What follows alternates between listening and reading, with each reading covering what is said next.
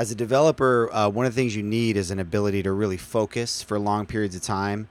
And I think that I, at least in my own life, can see that bleed into obsessiveness. And one of the things I'm learning uh, now is just how to let go. That's like my thing lately is just learning to let go of things. Um, is I think that I can be um, obsessive about things, and uh, it's it's great from a for a number of reasons. I mean, I think it helps me to be less anxious, um, you know, less of a hassle to deal with with people, um, and just sort of happier in general. Is just the ability to let go. And if an idea comes into my head, or a thought, or a worry, uh, being able to not necessarily have to obsess about it, or have to solve it, or have to figure it out uh, right away um, is something that is feels really healthy for me.